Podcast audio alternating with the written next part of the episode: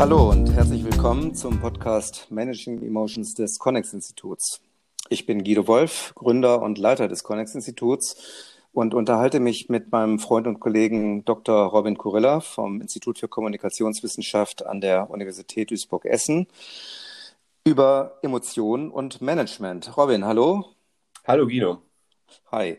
Wir haben zuletzt, Robin, in diesem Podcast über Emotionen und Interaktion gesprochen und ich würde gerne diesen Faden aufgreifen und von äh, einer Beobachtung berichten, die ich schon sehr häufig machen konnte in meinen diversen Workshops und Meetings und was immer da in den Projekten stattgefunden hat und stattfindet.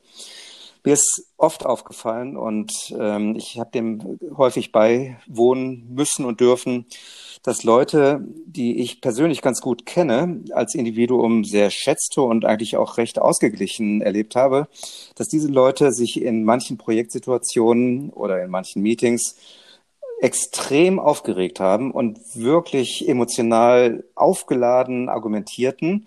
Und ich habe mich immer gefragt, warum eigentlich und habe den Verdacht, dass es denen dann gar nicht um sich selber und ihre eigene Emotionalität geht, sondern sie vertreten die Interessen ihrer Abteilung oder ihres Bereichs.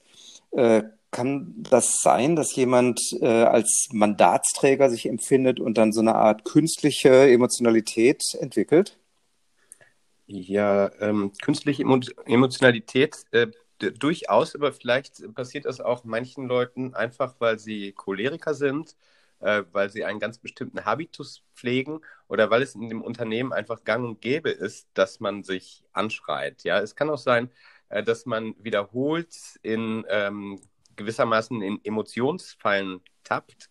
Und zwar in dem Sinne, ähm, dass ähm, man beschämt wird, das nicht äh, wahrnimmt und diese nicht zur Kenntnis genommene Scham sich in Ärger umwandelt. Und das kann personal und interpersonal passieren. Nach Thomas Scheff, der hat diese äh, Theorie aufgestellt. Das wäre jetzt zum Beispiel, äh, wenn ähm, du mich beleidigst, ich mich äh, schäme, äh, das aber nicht ähm, von mir oder anderen auch zugeben will.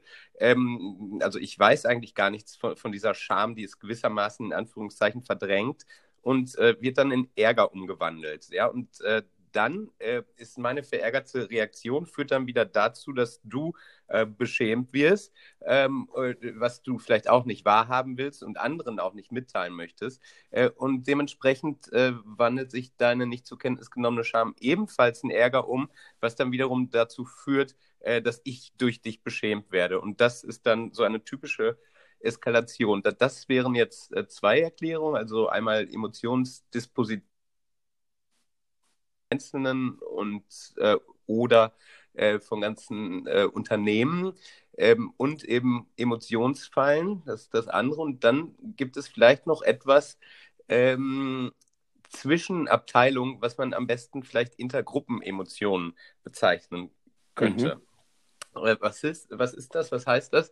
Äh, die bekannteste Intergruppenemotion ist, glaube ich, Xenophobie, dass man also äh, fremden Gruppen gegenüber äh, Angst, ängstlich oder aber eben auch, äh, wie das in dem Ausdruck Hate Speech ähm, zu, zum Ausdruck gebracht wird, ähm, vielleicht mit, mit Hass oder mit äußerst sogenannten negativen Emotionen äh, reagiert. So zum Beispiel, dass wenn der Einkauf äh, den Vertrieb sieht, beziehungsweise Mitglieder davon, dann kommen, ähm, kommt das ist wahrscheinlich wechselseitig so, kommt den äh, Mitgliedern des äh, Vertriebs vielleicht die Galle hoch, äh, allein wenn sie an äh, Mitglieder des, des Einkaufs denken oder an die ganze Abteilung.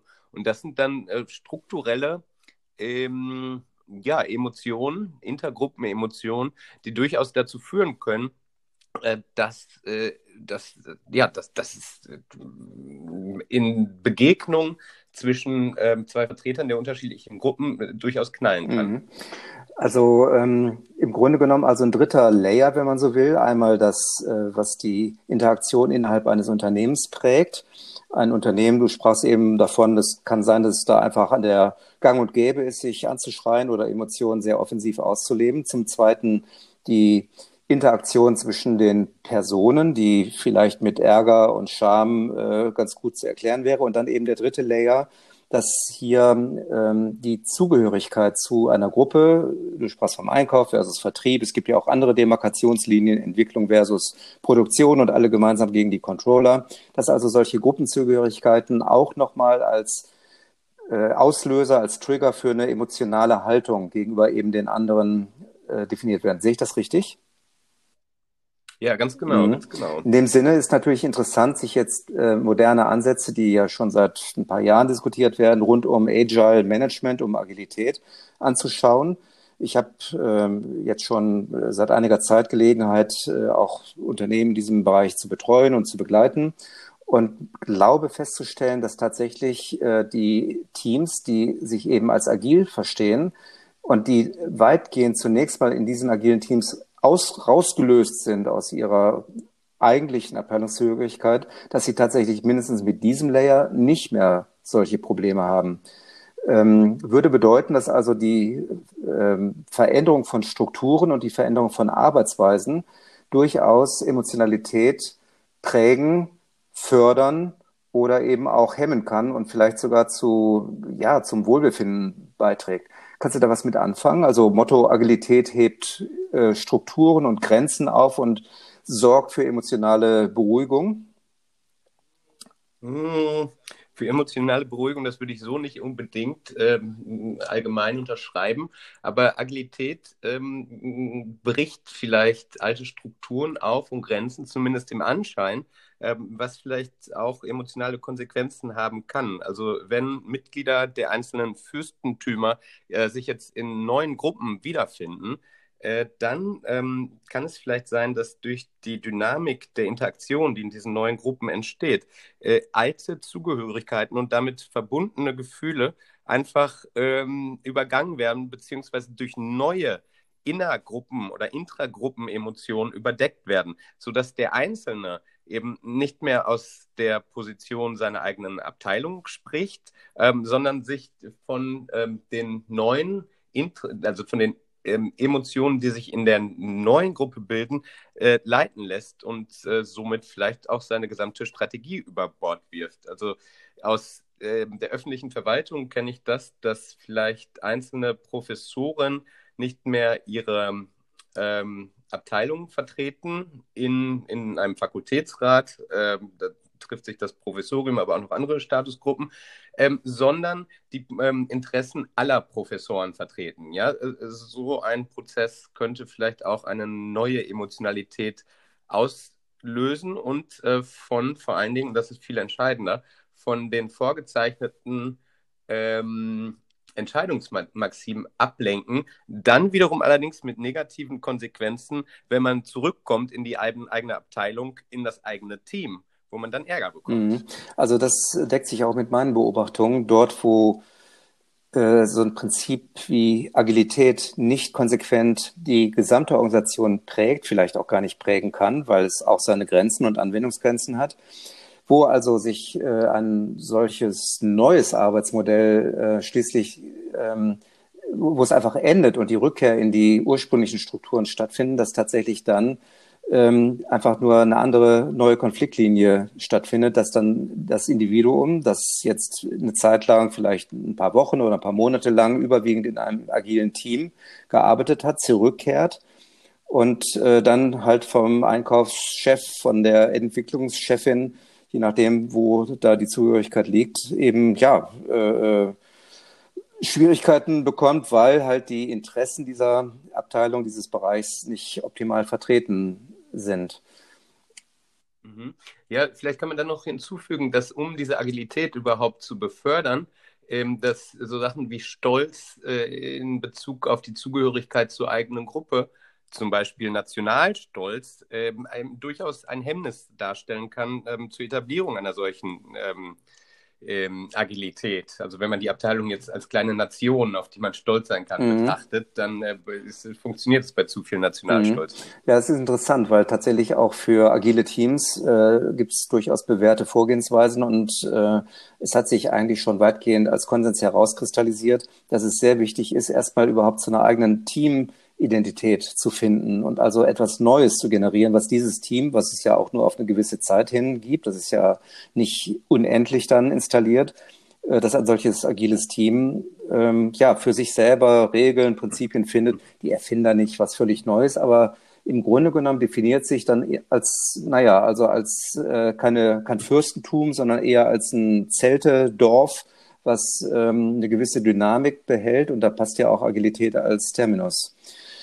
Was, was glaubst du denn, ja. was würdest du denn jemand raten, der jetzt diesen ähm, Konflikt äh, aushalten muss, äh, kehrt zurück aus so einer agilen Zusammenarbeit, aus so einem agilen Team? Die Aufgabe ist vielleicht gelöst äh, oder es ist eine Versetzung oder das agile Team wird aufgelöst oder oder oder kehrt also zurück in die herkömmlichen Strukturen und stellt jetzt fest, oh, ich habe äh, jetzt wieder, jetzt, jetzt fange ich eigentlich wieder von vorne an. Ähm, Richtung ja, Fürstentum, Nationalstolz, äh, Mini-Nation. Ähm, das ist ja auch nochmal eine Herausforderung, oder? Mhm.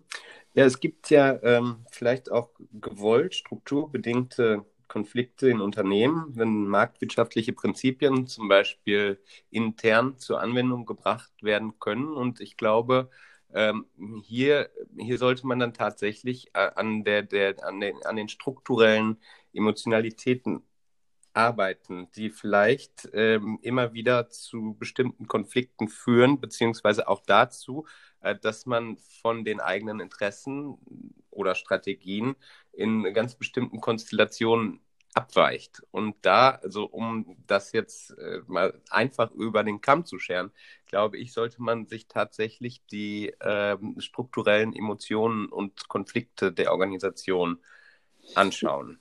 Dann sind wir aber wieder bei einem ganz anderen Thema. Dann verlassen wir eigentlich schon die Emotionen, die, die Beziehung zwischen Emotionen und Interaktion. Mhm, dann haben wir den Kreis größer gezogen und das tun wir eigentlich auch schon ein bisschen, wenn wir über die Kultur von Unternehmen noch nicht äh, diese beim Namen nennt, aber äh, wenn wir eben über den großen Kontext äh, sprechen.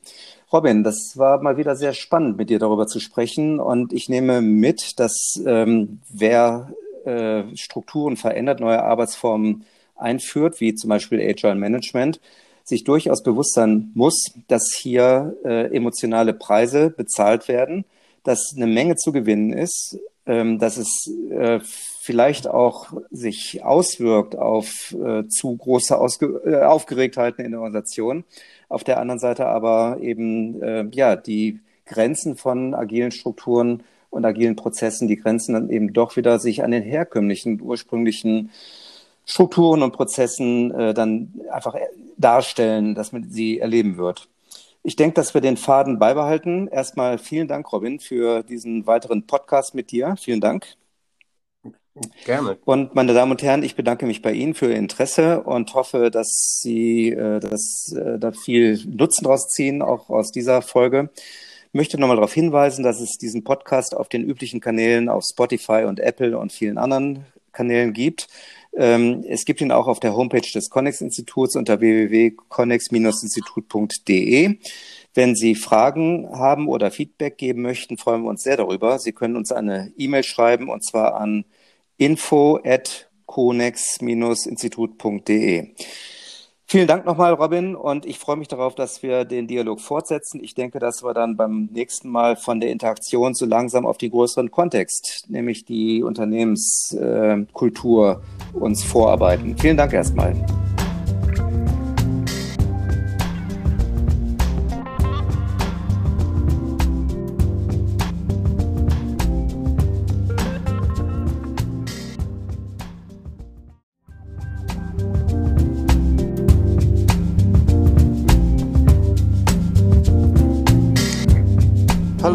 Herzlich willkommen zum Podcast Managing Emotions des Connex Instituts. Ich bin Guido Wolf, Gründer und Leiter des Connex Instituts und unterhalte mich mit meinem Freund und Kollegen Dr. Robin Kurilla vom Institut für Kommunikationswissenschaft der Universität Duisburg-Essen über Emotionen und Management. Robin, hallo, bist du da? Hallo Guido. Ja, hi, grüß dich.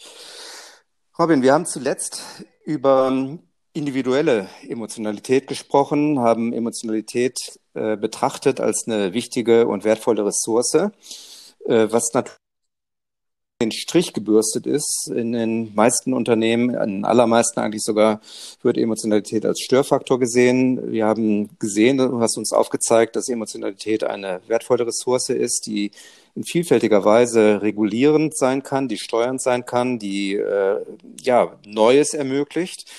Wir haben zuletzt im letzten Podcast uns über strukturelle Emotionalität unterhalten. E, strukturelle Emotionalität meint, äh, dass, damit haben wir zusammengefasst, äh, Momente, wenn Menschen beispielsweise als Angehörige einer Abteilung oder einer Projektgruppe, eines Teams in Meetings mit anderen Menschen aus anderen Abteilungen und Teams und so weiter, wenn die eben vielleicht Emotionalität auch einsetzen, um sowas wie ein selbstdefiniertes Mandat äh, wahrzunehmen. Also sich aufregen, obwohl sie sich gar nicht aufregen wollen, weil sie denken, ich bin hier für den Einkauf und das müssen wir, können wir so nicht durchgehen lassen. Wenn ich mir angucke, wie ich so nun auch schon seit ziemlich vielen Jahren durch Unternehmen marschiere, dann habe ich manchmal den Eindruck, dass gar nicht so selten die Unternehmen sowas haben wie eine kollektive Emotionalität. Also das ist so ein Swing, das ist so eine Tonalität, vielleicht ein emotionales Klima, das schwer zu fassen, sicherlich auch nicht mal eben so empirisch zu belegen ist, aber für jeden zu spüren. Was ist davon zu halten? Wie beurteilst du das?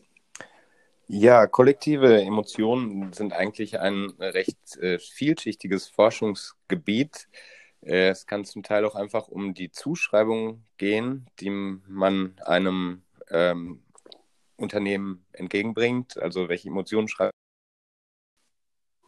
Aber äh, es gibt auch durchaus so etwas wie ein emotionales Klima, in dem Sinne, dass die Mitglieder einer äh, Organisation ja, eine ganz bestimmte Disposition für bestimmte Gefühle kultivieren. Äh, das trifft nicht nur auf Organisationen und, oder Unternehmen zu, sondern auch in der Politik, wo in Zeiten des neuen Populismus vor allen Dingen Ärger wieder erwartbar geworden ist. Das war früher schon mal so. Danach hat sich das Klima ein bisschen abgekühlt.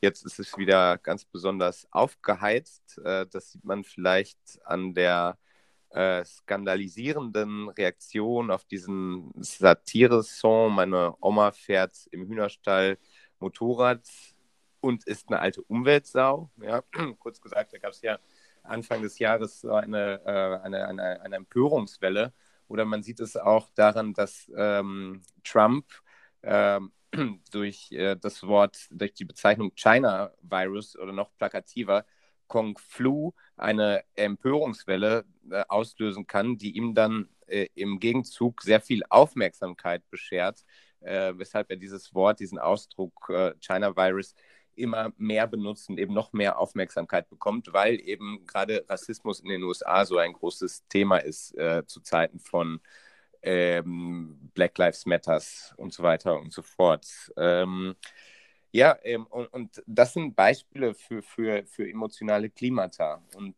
ähm, es ist äh, vielleicht besonders wichtig für Unternehmen, ähm, dass diese Klimata auch mit der Bereitschaft für, für Veränderung äh, in Verbindung stehen.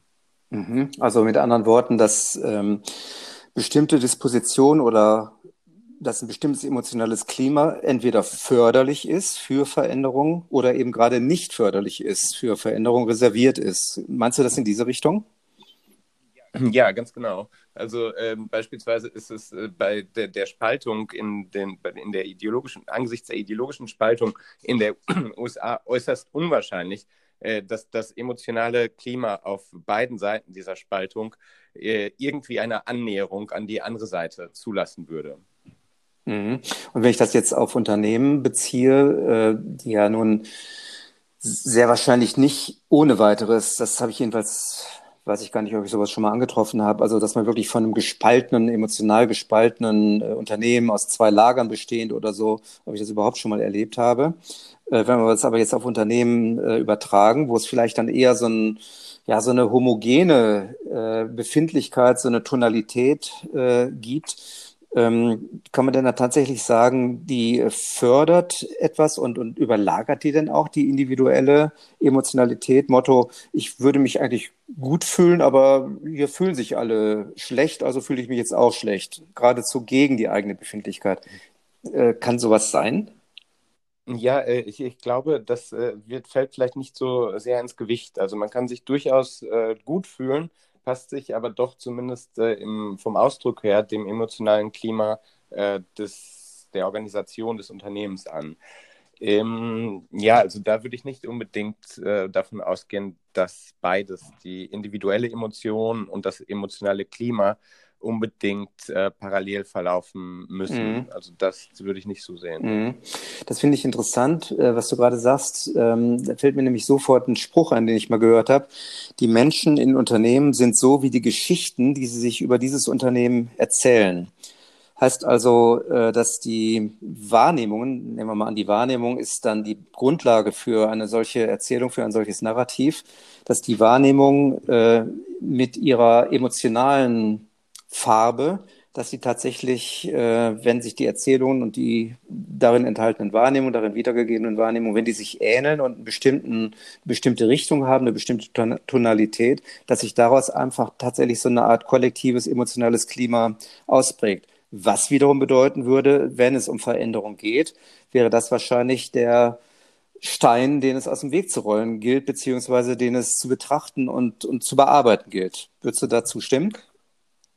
Ja, also es, es mag natürlich Emotionalitäten geben auf kollektiver Ebene, die Veränderungen begrüßen, aber, äh, und darüber haben wir mal gesprochen, äh, du und ich, äh, ist es in der Regel so, dass sich äh, verschiedene Personen innerhalb eines Unternehmens äh, auch gerne Veränderungsprozessen widersetzen. Warum? Weil sie vielleicht mit den einige Wochen vorher vereinbarten Quoten nicht in Einklang zu bringen sind, sodass ich mich also davor schützen muss, dass ich mich jetzt durch äh, Veränderungsmoden äh, von meinen eigentlichen Zielvereinbarungen entferne, diese also nicht mehr einhalte, ähm, die Moden dann aufhören und ich aber mit, mit einem Defizit hinsichtlich meiner äh, Zielvereinbarung dastehe, die ich eben nicht erfüllen kann.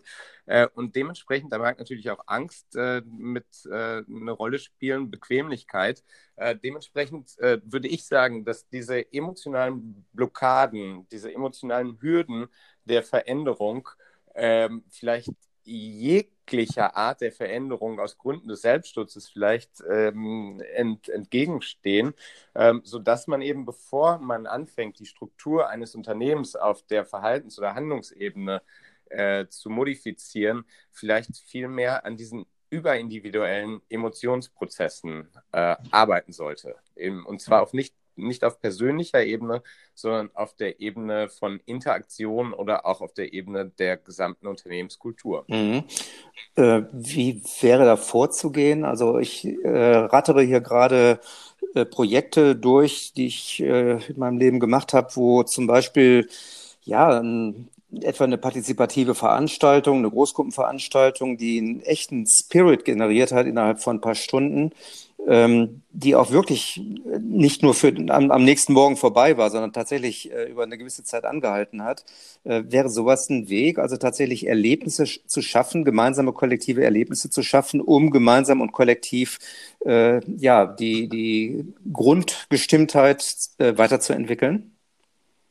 Ja, also man äh, könnte vielleicht äh, auch durch Rituale, durch bestimmte Praktiken ein emotionales äh, Klima kultivieren oder fördern, äh, das Neugier begrüßt, Freude am Neuen, am Wachstum, am, auch durchaus auch am persönlichen Wachstum fördert, äh, das Lust äh, am Experimentieren, äh, Lust auf äh, neue Chancen ähm, kultiviert und verstärkt. Mhm.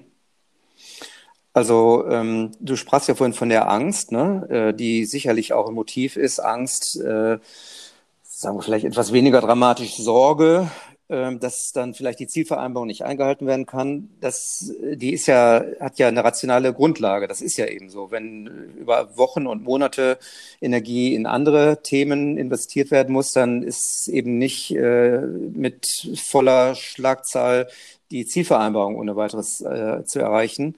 Das ist also eine Sorge, vielleicht eine Angst, aber es hat auch eine rationale Basis. Dass man aber tatsächlich sowas wie Neugier und Lust auf Veränderung, wenn so etwas kultiviert wird, wenn plötzlich deutlich wird, auch das ist möglich, ähm, dann wäre es ja wahrscheinlich dennoch geboten, äh, so eine Veränderung immer auch im Kontext von bestehenden Zielvereinbarungen und Strukturen und Abläufen zu sehen und, und die nicht einfach zu vernachlässigen, sondern die sind ja da und halten eben vielleicht auch davon ab, Freude zu empfinden und Lust an der Veränderung zu entwickeln.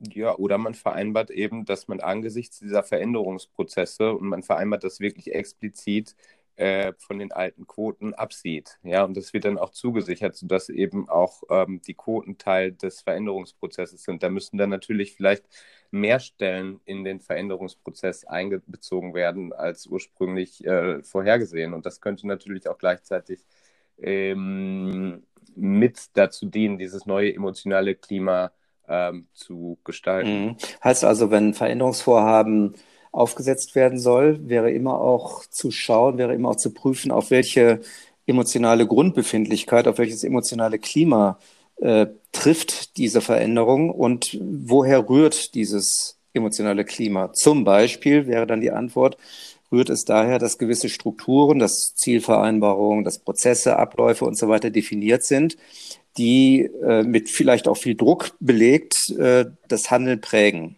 Und dann kann man nicht einfach sagen, jetzt haben wir hier alle gute Laune, und freuen uns auf, äh, ich weiß nicht, auf agiles Miteinander, äh, wenn aber eben noch in Abteilungen die Abteilungsziele zu erreichen sind und wir plötzlich aber Interdisziplinarität hier propagieren.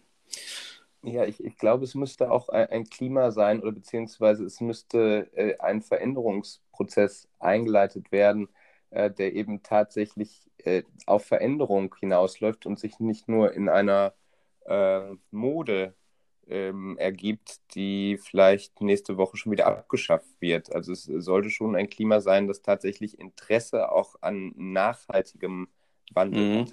Also wenn verändern, dann richtig, könnte man jetzt vielleicht bilanzieren. Und äh, mhm. wenn richtig verändern, dann eben auch schauen, äh, was ist die Befindlichkeit, was ist die Lage und welche Emotionalität, äh, auf welche, welche emotionale Welt, auf welche Landschaft treffe ich. Ich denke, Robin, dass wir genau da uns weiter unterhalten werden und ähm, freue mich sehr darauf, den Dialog mit dir fortzusetzen. Vielen Dank erstmal. Gerne. Und meine Damen und Herren, äh, vielen Dank für Ihr Interesse an diesem Podcast. Sie können diesen Podcast auf den üblichen Kanälen auf Spotify und Apple, aber auch auf manch anderen äh, Kanälen abhören, aber auch auf der Homepage des Connex-Instituts unter www.connex-institut.de und dann äh, bei Kompetenzen finden Sie äh, Managing Emotions und wenn Sie darauf klicken, dann kommen Sie auf diesen Podcast mit allen Folgen, die es bisher gibt und eben dann auch dieser. Wir freuen uns sehr über Fragen und Feedback und Sie können uns gerne eine Mail schreiben. Die wäre dann zu richten an info at connex-institut.de. Vielen herzlichen Dank. Robin, nochmal herzlichen Dank in deine Richtung und bis zum nächsten Mal. Auf Wiederhören. Bis Ciao. dann. Ciao. Tschüss.